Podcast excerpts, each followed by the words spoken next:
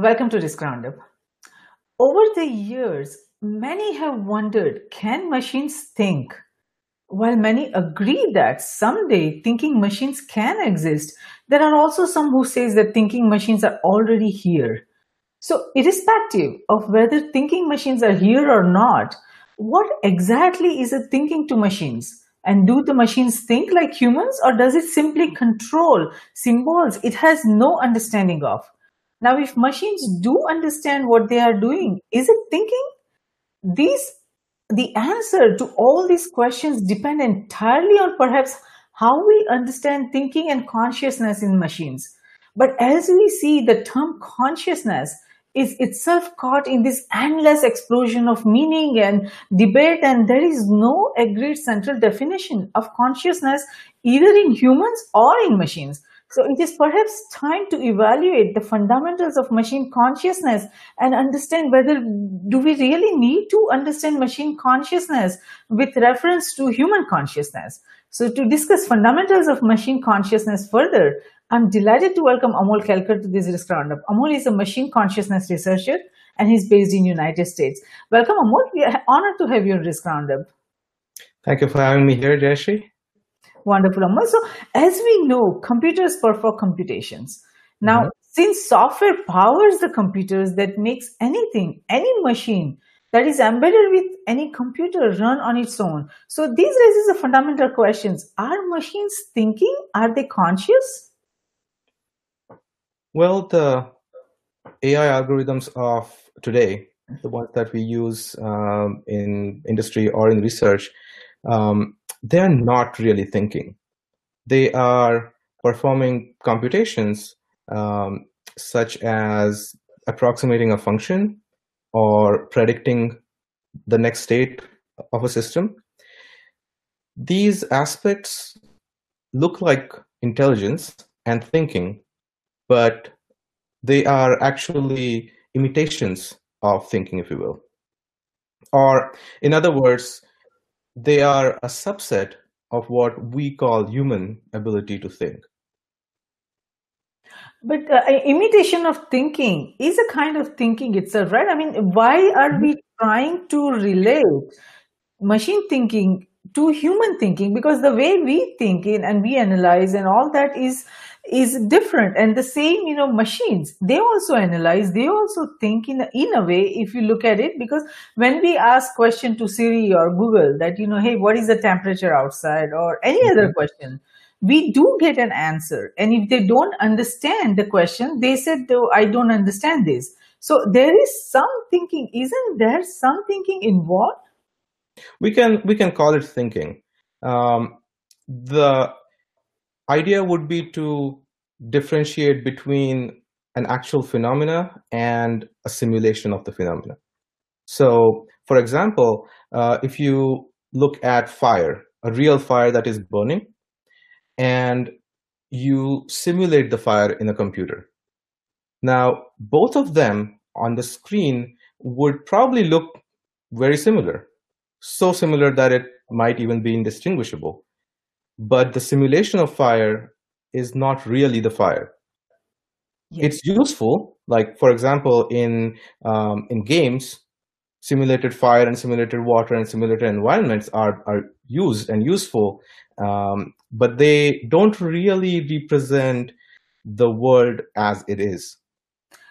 That's that's a fair point, but at the same time, understand this. Now, if we have the same kind of simulation in autonomous weapons, or mm-hmm. in autonomous cars now it it even though it's called just a simulation but it still ends up you know either firing a missile or you know killing some human on the road so it, that is the impact that we humans have when we go through some these kind of you know activity the similar you know response and and result would be there when machines also uh, go through certain simulations. So, do you think that uh, perhaps these, uh, I mean, as you are saying that this uh, this is like a, just a uh, computation, you know, machine intelligence is just a kind of computation. But this computation, what is it about this computation that makes it you know thinking what allows it to think so when you when you are developing any algorithm Mhm. what do you define? How do you define what kind of so uh,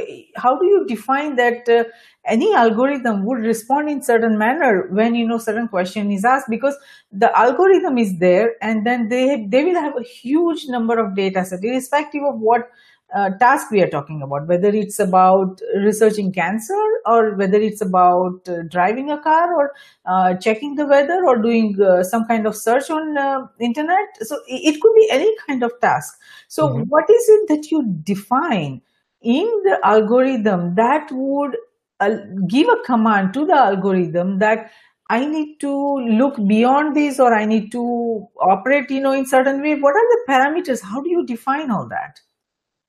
To make it sort of kind of like thinking. Right. So the way uh, modern artificial intelligence uh, algorithms are built is based on the idea that once we can define an objective function or a loss function, as it is called uh, in in uh, in AI, once we can define how far away the output is from the desired output, then we can build algorithms to change the output of that model, tweak it uh, slightly at each step so that it comes closer to what we expect it to be. So once we are able to define what specific intelligent behavior we expect from the algorithm, then the algorithm is able to adjust itself uh, or adjust the model to arrive at that. The, I, I the, yeah. the, the, the crucial, uh, interesting difference though is that we are doing the defining of what the intelligent behavior should be versus versus versus the way we think nobody is actually defining what each step or each objective is for us so the idea of going beyond the traditional ai aspects is to think about ways in which intelligence can emerge rather than be specified in the algorithms. Yes, no, that I understand that. Now, intelligence, emergence of intelligence or emergence of thinking or emotion or consciousness. I mean, they, there is a blurring boundary between all of that. So let's assume that there is no consciousness or Mhm. there is no thinking, and Mhm. that the thinking that we kind of define in uh, machines, it's really just an emergent property of information processing.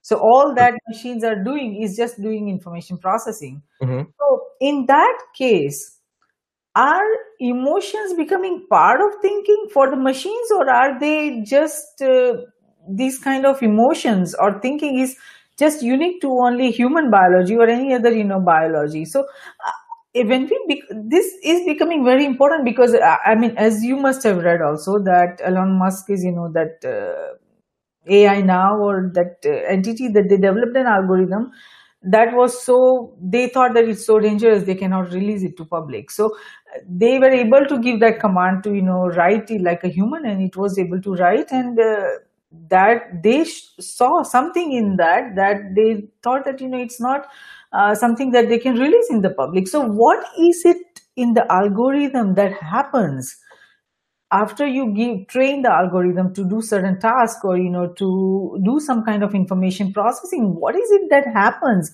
that creates that security fear that creates that you know this is something that we have to control? Because facebook has gone through that and uh, these you know uh, ai now they have gone through that and uh, i'm sure there are many other researchers who are also observing similar you know pattern so what is it that happens? What is it that happens that creates that security risk in the algorithms that you know are being developed?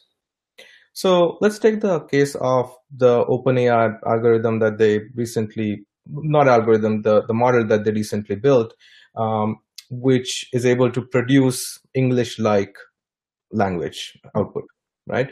Um, end of the day, it is still a model that generates um, uh, it, it, it models a function that they have defined by saying, here is here are, are, are millions of lines of text and this character follows whatever we have shown you so far and you train on that and then say okay now the next character is what follows and what the algorithm is building is a probability distribution of what characters come after what has come so far.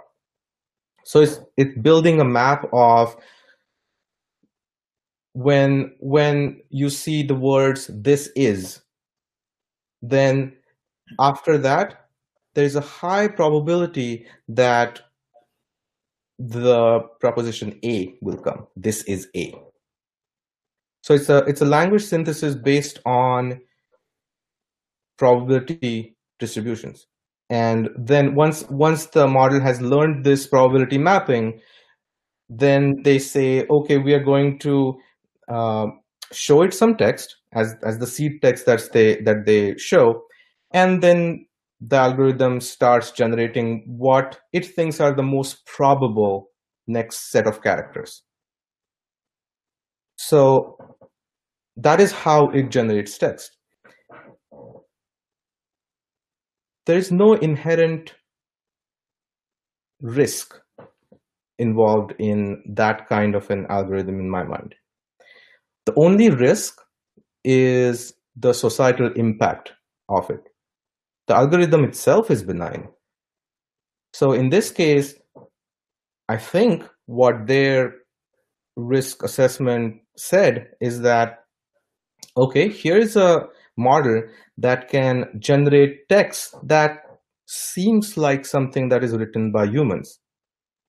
Now, once you have a tool like this, crafty people will use that tool for nefarious purposes and generate text that is either you know insensitive to some people or fake news kind of text or uh, just flood the internet with generated text so that algorithms like google search that that rely on human written text as as, as an important marking in where to show the show the result in the in their search results those kind of algorithms can get fooled now.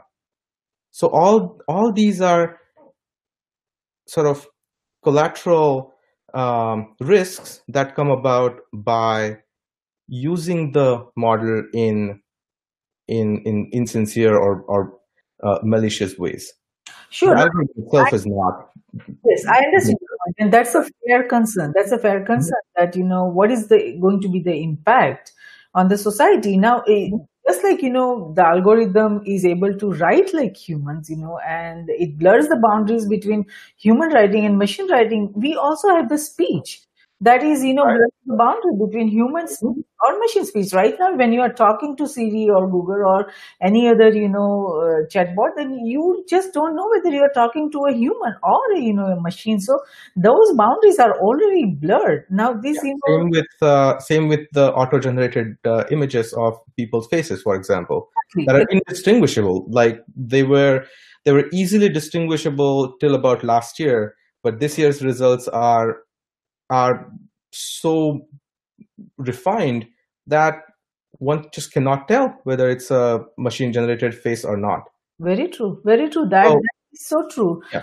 So that, then the question is, you know, more that uh, if we have these blurring boundaries between you know human and machine in speech in vision in mm-hmm. uh, text in uh, writing and you know perhaps you know in smell in the coming years uh, and then you know and if they are able to think I, I think there's some sort of awareness is there already in machines they're able to think you know they're able to think about the commands because you are giving them a command. Just like you give a command to a kid or a student or to an employee to do certain task you give a command to a machine and the machine follows that command. So in that with in those you know uh, criteria if we just evaluate from that perspective then there is some thinking that when we give a command it follows the command. So there is some thinking involved. So which are the mechanisms by which this consciousness is manifested in machine? Because as you see I mean, while all these boundaries are blurring in speech, in writing, in you know image creation, and all in uh, thinking abilities, we are also seeing that the bias is also emerging. You know, from algorithms as we see that uh, so many you know so uh, different kind of algorithms, whether it's for paroles or whether it's for uh, you know which students will get into which college, you know, admissions or uh, interviews, all kinds of you know different algorithms, or the police who were you know the, who should be arrested or where which zip code will have more you know crimes. In all of those we are seeing bias emerging. So if if let's say you know there is no thinking involved and machines just the algorithms just follow the commands that is being written by researchers and you know creators like you then how is this bias getting into that? So the algorithms are uh, written though the the intelligent seeming behavior that comes out of the uh, models is because of the data. So as I was uh, mentioning earlier, um, all of AI is in a nutshell based on finding out these probability distributions. So given that the probability distributions that these models learn are entirely based on the data that they have seen, then it is not a surprise that they would they would sort of continue uh, predicting things that they have seen before. And that can be interpreted as as as a sort of a societal bias but that is not anything that is uh, malicious on the part of either the algorithm creator nor the data uh, nor the model itself it is the it is the interpretation that is that is giving that connotation. But but Amol, let me interrupt here that i read uh, recently somewhere that uh, i'm not sure whether it was siri or whether it was google but one of that uh, gave a feedback that out of few astronauts they don't like one astronaut i'm not sure uh, where i read that but there was you know some sort of feedback that you know when the algorithm was interacting with the the chatbot you know siri kind of that uh, it, it, interacted with all the different uh, uh, astronauts and one of them you know the it came back and said that i do not like this astronaut so if if if an algorithm i'm, I'm not sure whether this is true or not but i read it somewhere now you know there's i haven't come across that. Yeah so uh, irrespective of whether it is true or not if a mm-hmm. machine if a machine can develop that kind of feedback that i do not like this. Like you know for example my, we are you know just uh, sometimes experiment uh, with google you know the saying that you know uh, thank you and all that you know and then in response it says you know it's just my job. I'm here to please you. And those kind of statements it, it makes so when it makes those kind of statements there is some sort of awareness. It's a there is an awareness about not, not only internal environment but also about the external environment. I mean it, it, when you ask them about like we know we discussed before the question about weather or where are you or location or things like that the machines are aware about that aware about the external you know self awareness that you know the how is the weather going to be or what weather is whether it's going to rain or uh, all those kind of questions. So there is that external self awareness and there is also internal self awareness about not really. No uh, sorry sorry to interrupt but sure. there, there, there there's no self awareness at work there. So the way these personal assistants like Siri or or uh, Cortana um, or Amazon, uh, they work is that they have a speech detection engine that can that converts what you speak into text. There is uh, a system that then figures out what the context is, and it literally has a bank of thousands of small programs it decides which program to hand this text out to. So as soon as you ask, what's the weather like? Then it, it will select the weather app, forward that input to the weather app. The weather app will it, it will actually not give the text to the weather app. It will give it would have already translated a command uh, to the weather app saying something like today's weather. And then the weather app would return the data. It will get converted back to speech and sent out to uh, to the to the personal assistant device. So it is it is far from having any awareness. You can you can uh, do an experiment um, you, you can you can you can easily fool these personal assistants Sure. Um, that, that, right. but um, Amol, how is this different than how we evaluate? If we ask, uh, if I ask my son or daughter, you know, that uh, hey, check the temperature. How is the temperature today? What mm-hmm. they will do, they will go and look on the you know weather app. Or that is the similar kind of you know response we are getting from these machines. That uh, when we ask them, you know, the weather, they look at the weather channel like you just described. So how is that different? How is you know how that i don't see any difference between how humans you know gather the information and uh, how machines are gathering the information indeed in, in this example actually you're right that that we follow similar kinds of steps to get to the weather data um, but these are factual questions sure right um, there is no self context as such uh, in these uh, personal assistants. Like you cannot ask them, will you feel cold when you go outside today? Would you like to wear a sweater today? That's a that's a that's a highly personal question, and that has very little bearing on the actual temperature outside. Yes, but because we have not made advances in the senses yet, that is the reason in the coming years there is there are you know advances happening. So they will be machines will be able to feel just the way we are able to feel. So whether you know machines will feel cold or hot all those things will emerge in the coming years as the researchers are working on it. So those aspects while they are not there they mm-hmm. are under development.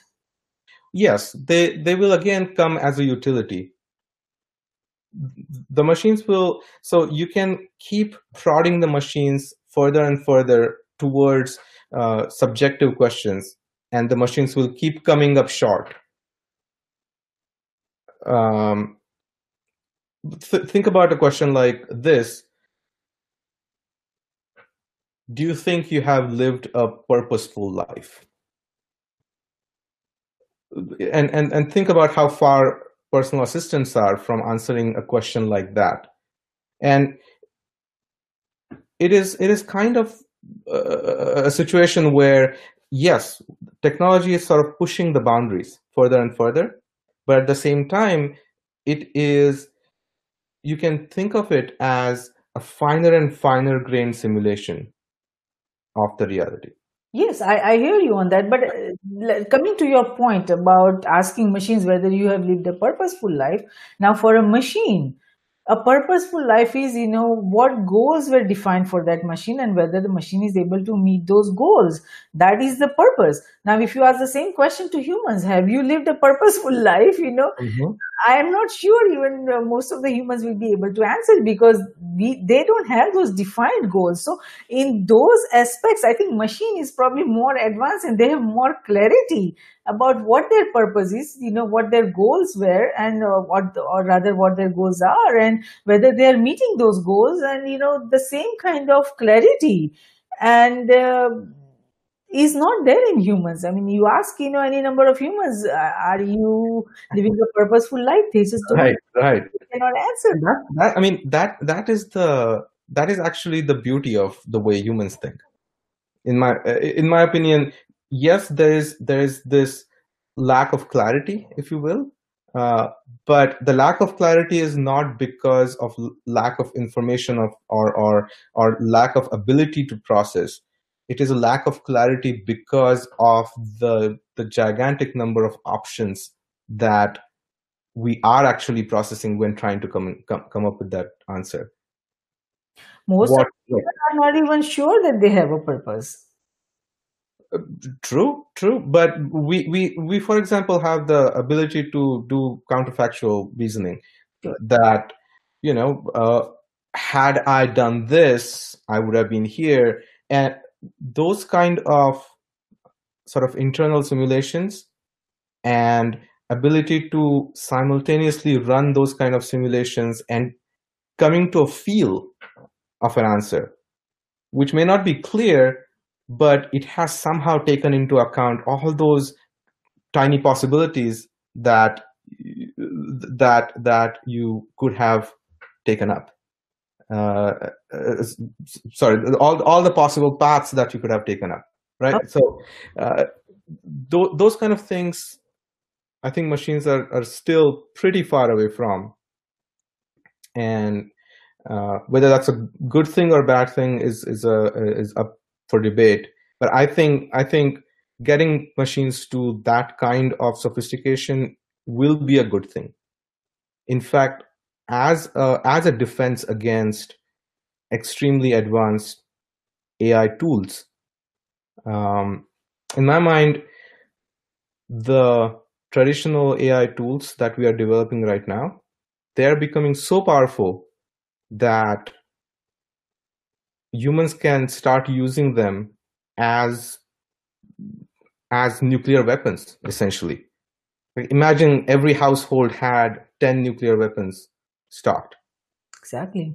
right? Anybody can now if if um, even if openai did not release the model two years down the road everybody will have a model like that or will have access to a model like that. It's inevitable Okay. right? So so and humans are actually not capable enough to identify all these threats and risks and take continuous actions against them to protect ourselves. So in fact there we need more powerful ai systems which are not only tools but are actually able to make uh, make moral uh, assessments of things Yeah. so so uh, and then we start going into uh, bringing consciousness to ai systems which would be another way of saying that okay this system not only processes data as it comes in but is actually able to independently uh, assess the impact of the actions that it's about to take and act accordingly or it is able to uh, it is able to monitor possible threats that are coming in and defend against them proactively Yes. No, very true. And at the point you just made, you know, I wrote in my article that just came out today in Forbes that, that the democratization of this, you know, development and that the availability of computer that anyone can buy, you know, all across nation is so cheap. Everyone can buy computer now and the computing power everyone has access to. So the, the the way the you know humans or the nations rather were controlling the weapons of mass development over the years was that you know they were just following where the money is going because it, every you know like nuclear weapons or everything you know required large infrastructure and uh, it required a lot of investment. But now the development of you know algorithms that could destroy or that could you know do damage anybody can develop that. It is the the information is available. There is a democratization of development you know and everyone has computer all across nation. Everyone has internet connection. So how there is no way we will be able to control proactively. How would we know who is developing what algorithm? I mean right now if you look at you know the efforts that are being made uh, for regulating ai is that you know they are putting together privacy guidelines they're putting together ethics guidelines but how there is, there is none of these are going to help us to manage the security risks that are emerging. Because there is the all these unknowns of securities we just don't know where they emerge. We just don't know where the threat is going to come from. So is there a way that you all researchers that you all are working that uh, you can define cer- that you know there needs to be certain code or there needs to be certain command in any algorithm that would you know make that algorithm deadly or lethal that you know if we know that command then we can perhaps you know track that you know in all the algorithm development across nations and we can you know ident- uh, give uh, identity to all the algorithms and we can create an algorithm that is like a tracker that just tracks that code in each and every algorithm that is being developed across nations or that is in public use. So is that something like that that can be developed? That's what i wanted to ask you you know when i invited you to come on this because as a researcher you know that is something I want to know that what kind of command you would put in an algorithm that would make it deadly. And if there is a way to track that. Unfortunately, in my mind, there is no way to track usage of AI systems. It, it, the AI systems can completely live on someone's personal computer, disconnected from the internet till they are ready to do their job. And given that these are tools, we will have to ultimately say that the person using the tool is the responsible party and not the tool itself. So the the, the ramifications of using the tool in uh, in in in bad ways has to be uh, criminal prosecution. I don't see any proactive way to to go uh, out and hunt for these usages before they happen. But then you know we are putting the security of the entire you know humanity at risk because if mm-hmm. if somebody develops that kind of algorithm and gives it a command that you know go and destroy this you know race or that race or you know go and de- create uh, uh, destroy all the weapons in this country or go and you know make all the weapons that are there you know make them active.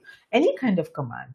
Mm-hmm. then how i mean if any individual is able to create that kind of security risk for the future of humanity and if we have no way to proactively know then how are we going to manage the security risk coming to us in the coming years? Because that makes it the fear and panic that is developing in the global community that probably has you know a valid base then i think. Uh, it is it is uh, in in some ways valid. Um, and again I, I want to i want to clarify that it is not the ai tools that are being developed themselves that are a problem but their use is going to be a problem. Of course. Uh, and so that, that, that is one of the reasons why I got into the line of work that I'm uh, in, which is uh, general intelligence, uh, which which is a general purpose intelligence system that you can give high level moral code to. For example, um, uh, Isaac Asimov famously has three uh, rules of uh, robotics uh, where he imagined all future robots being embedded with the with three simple rules um, to protect any harm coming from them to humans. Now, to get to a robot or an AI system that can even process or understand those type of types of rules would require general intelligence and that is why getting us quickly to an AGI system is so important in my mind that it is our pretty much only potential safeguard against malicious use. So, do you think that developing an AGI system, artificial general system, uh, that could, you know, the, where the computation would be such that you know you can, it can consciously go and you know scan the internet or scan all the iot machines or you know mm-hmm. scan anything that is out there that is connected that could have algorithm that could do any kind of damage. So you do you think you uh, researchers can create a system like that in the coming years?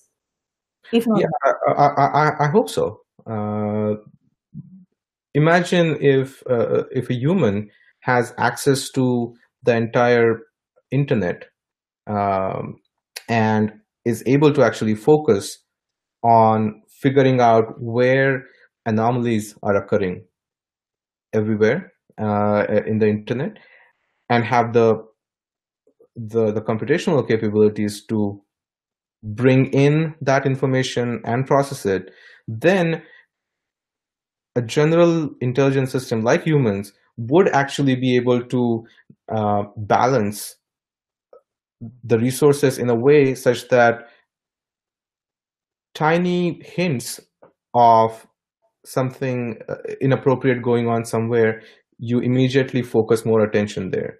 Um, or you uh, you you are able to correlate uh, systems that are far away and patterns emerging between systems.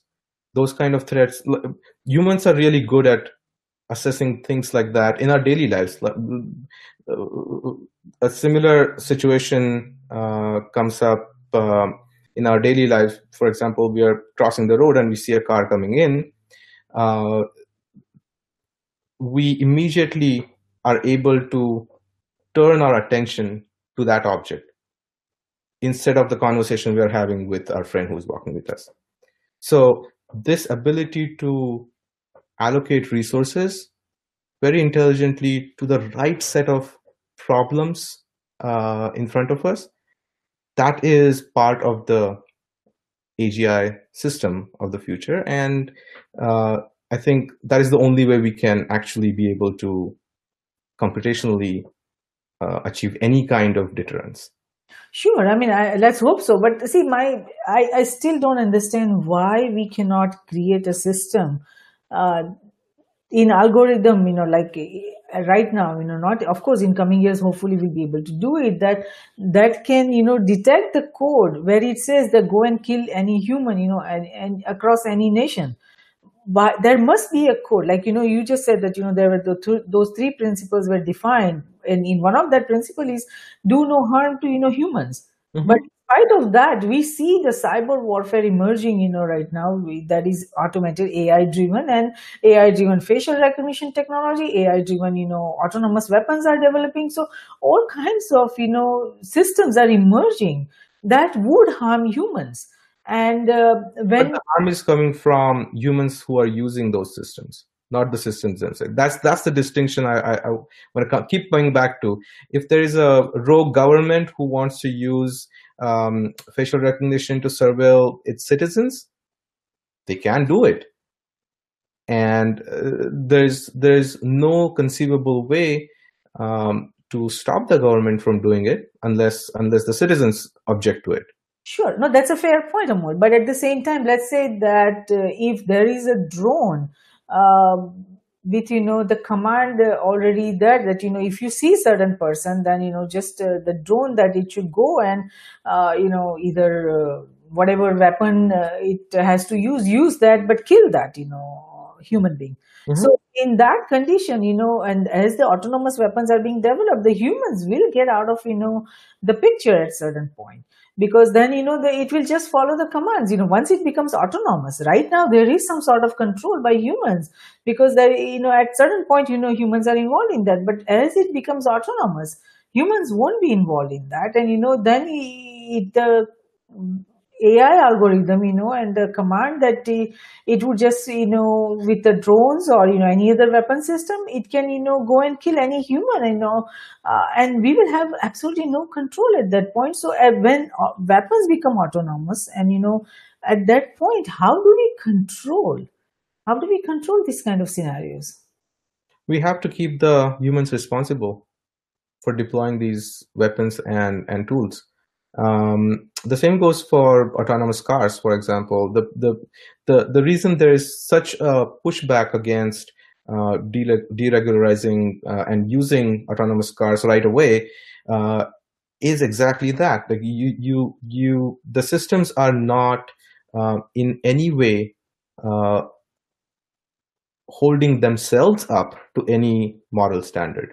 So a human must be held responsible for the actions of the of the uh, systems.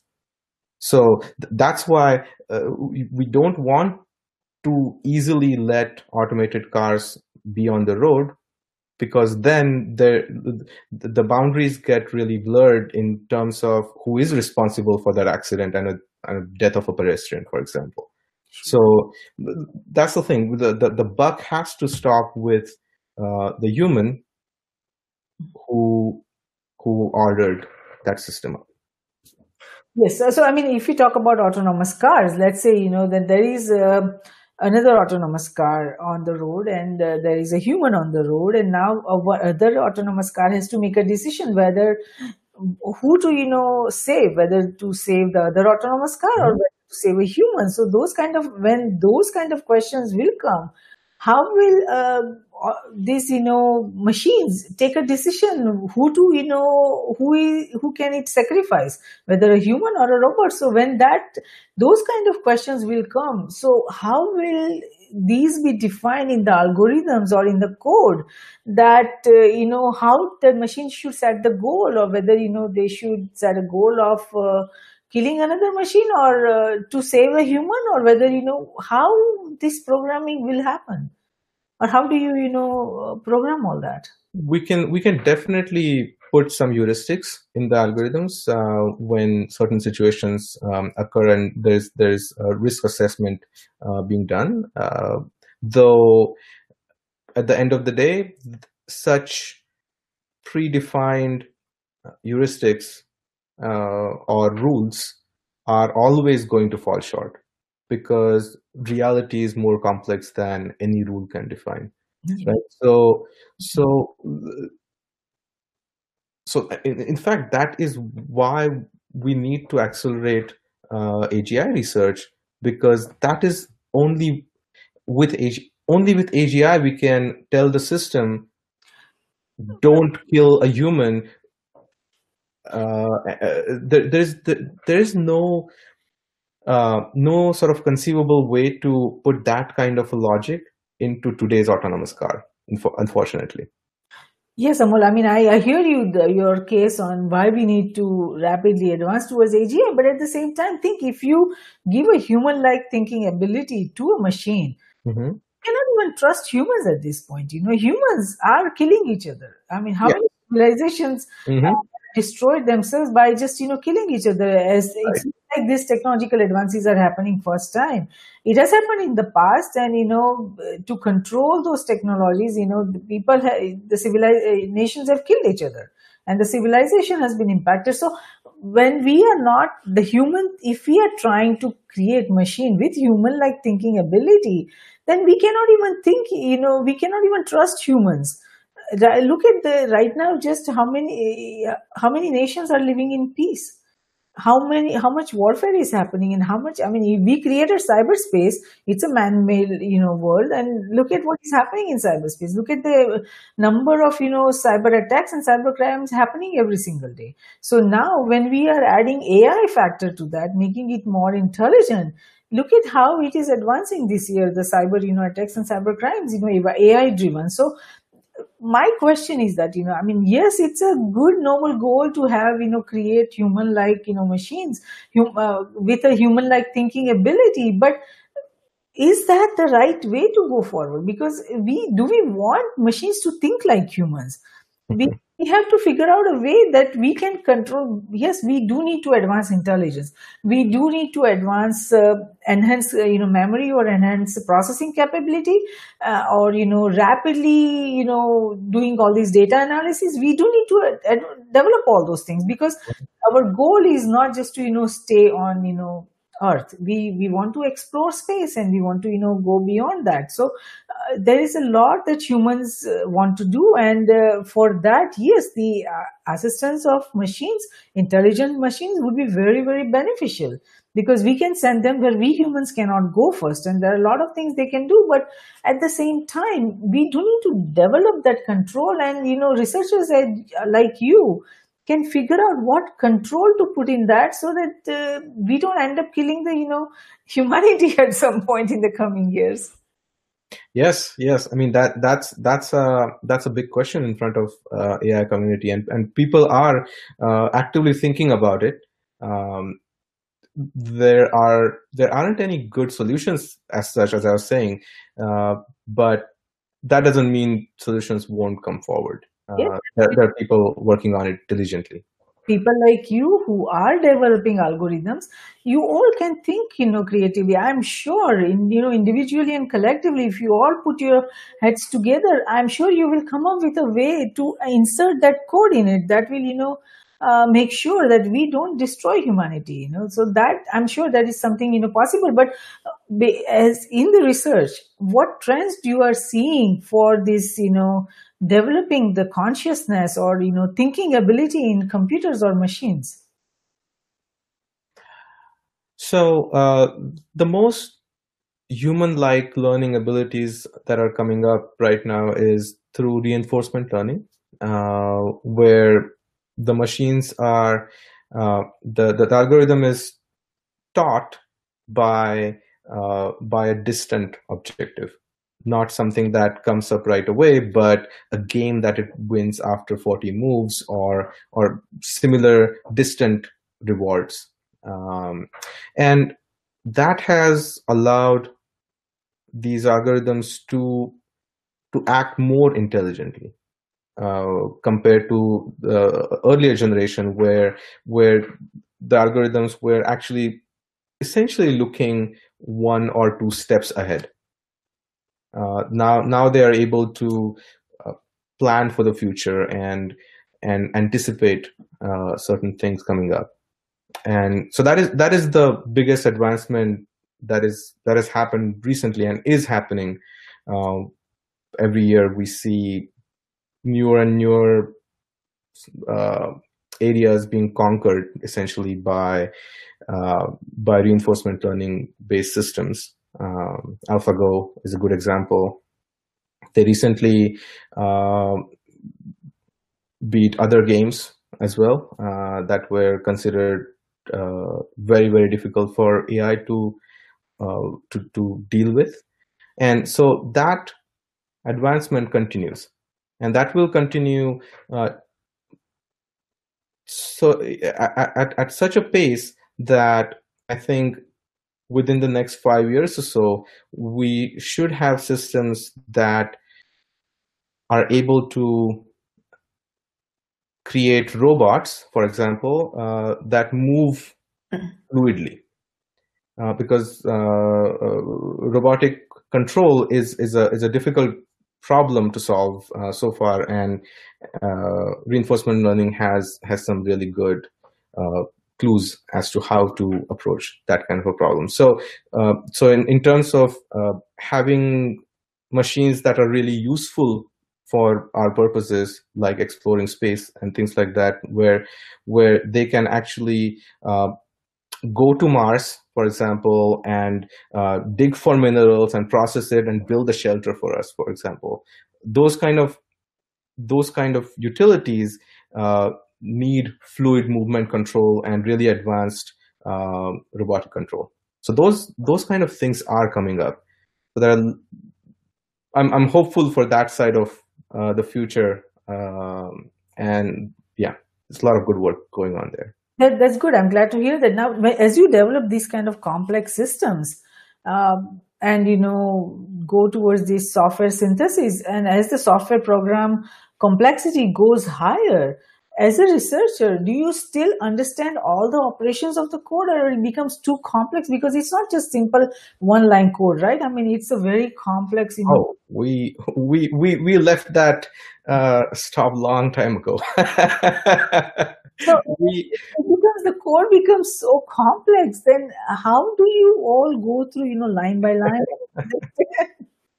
so so uh, we actually. Uh, haven't been understanding uh, the deep learning or neural network type of models since 1960s.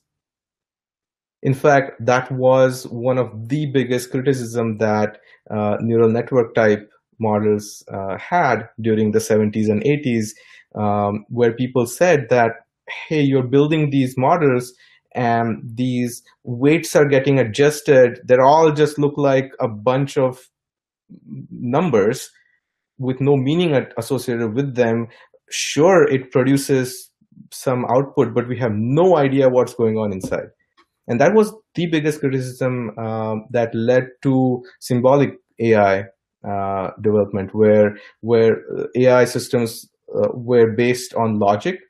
So you actually have um, uh, programs that synthesize uh, knowledge graphs to represent reality. Uh, for example, um,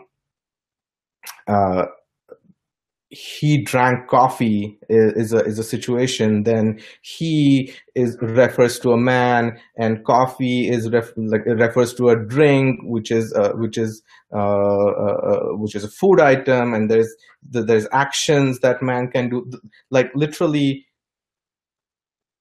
decoding human knowledge into these kind of graphs and connections and trying to represent those things in computers such that then you give computer a novel situation it can try to try to step through these complex graph like rules and connections and give you some result that is extremely traceable like you can literally take the result back and step through the knowledge graph what connections it used and and all that and you can actually understand what the system did but neural networks are nothing like that.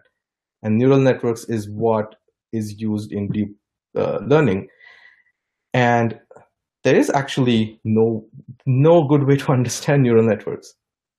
Um, Isn't that a cause of great concern then that we don't know how that uh, whatever is happening in the neural networks that you know we just blindly trust that? Well, we trust humans we don't know what's happening in our neural networks. it's the same thing. We are already suffering with, you know, why would create another intelligence that could, you know, uh, be a problem for humanity? Why? So, why, why, why use neural networks? That, that, that's a good question. Um, the there, there are many reasons, but the I think the most interesting reason is that reality can only be tamed by neural network type representations.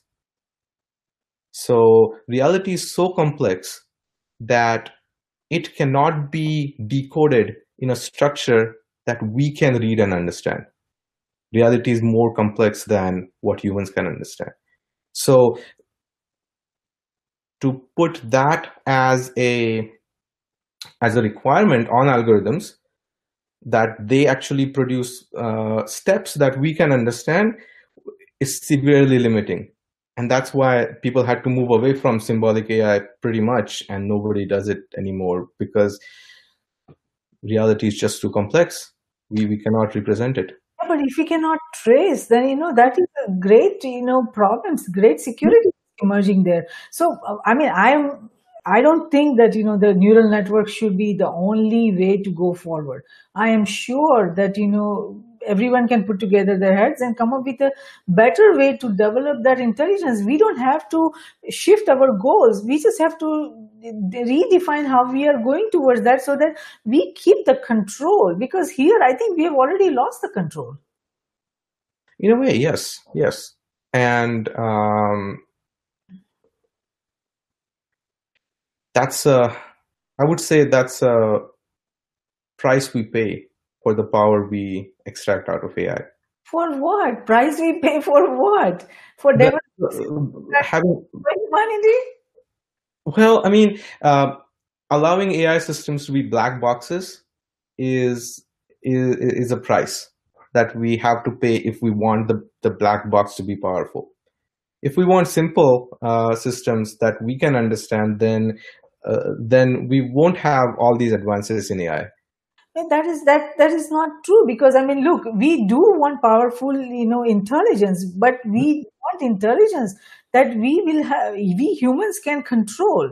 That is the only bottom line here. And the way we are going forward with these neural networks is that we have absolutely no control. Why create, you know, things that where we will have absolutely no control in the coming years? Or we, when now we don't have control. So I'm sure there must be different ways by which we can you know create more intelligence. I mean this is not the only way you know. If we came up with you know neural networks i'm sure we can come up with something better that could you know make sure that we are not impacting the future of humanity. But having said that what would you like to tell our global viewers and listeners about your efforts towards developing machine consciousness?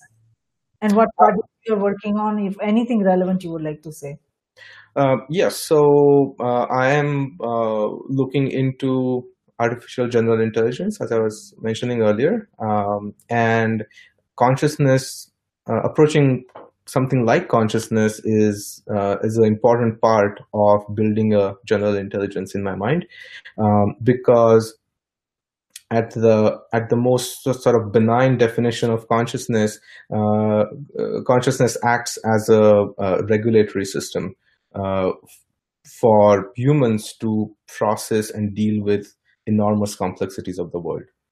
And uh, bringing that kind of capability in the in AI systems is, in my mind, the only way to get to human level general intelligence. And that's what I'm working towards. Great. Thank you so much, Amol, for participating in Risk Roundup today. We appreciate your insight on machine consciousness and our global viewers and listeners will benefit tremendously from the understanding you provided on machine consciousness and what, is, what are the risks and rewards and promise and perils. So even if a single individual or entity is able to benefit from the discussion we had today, this risk roundup dialogue has been of service and we thank you for that. Thank you. Wonderful. So Risk Roundup, a global initiative launched by Risk Group, is a security risk reporting for risk emerging from existing and emerging technologies, technology convergence and transformation happening across cyberspace, geospace, and space. We at Risk Group believe that risk management, security, and peace, they all work together hand in hand. Though security is related to management of threats and peace to the management of conflict, risk management is related to management of security vulnerabilities as well as management of conflict. And it is not possible to conceive any one of the three without the existence of the other two. All three concepts fit into each other. We believe that the security we build for ourselves is precarious and uncertain until it is secure for everyone across nations. Tradition becomes our security, so if we build a culture of managing risk effectively, it will lead us to security and security will lead us to peace. Let's manage the existing and emerging risks together. For more information on the Risk Roundups, to other Risk Roundup webcast or listen to the Risk Roundup podcast, Please go to riskgroupllc.com and do not forget to subscribe and share. Until next time, I'm Jayashree, host of Risk Roundup, signing off. See you next time. Thank you.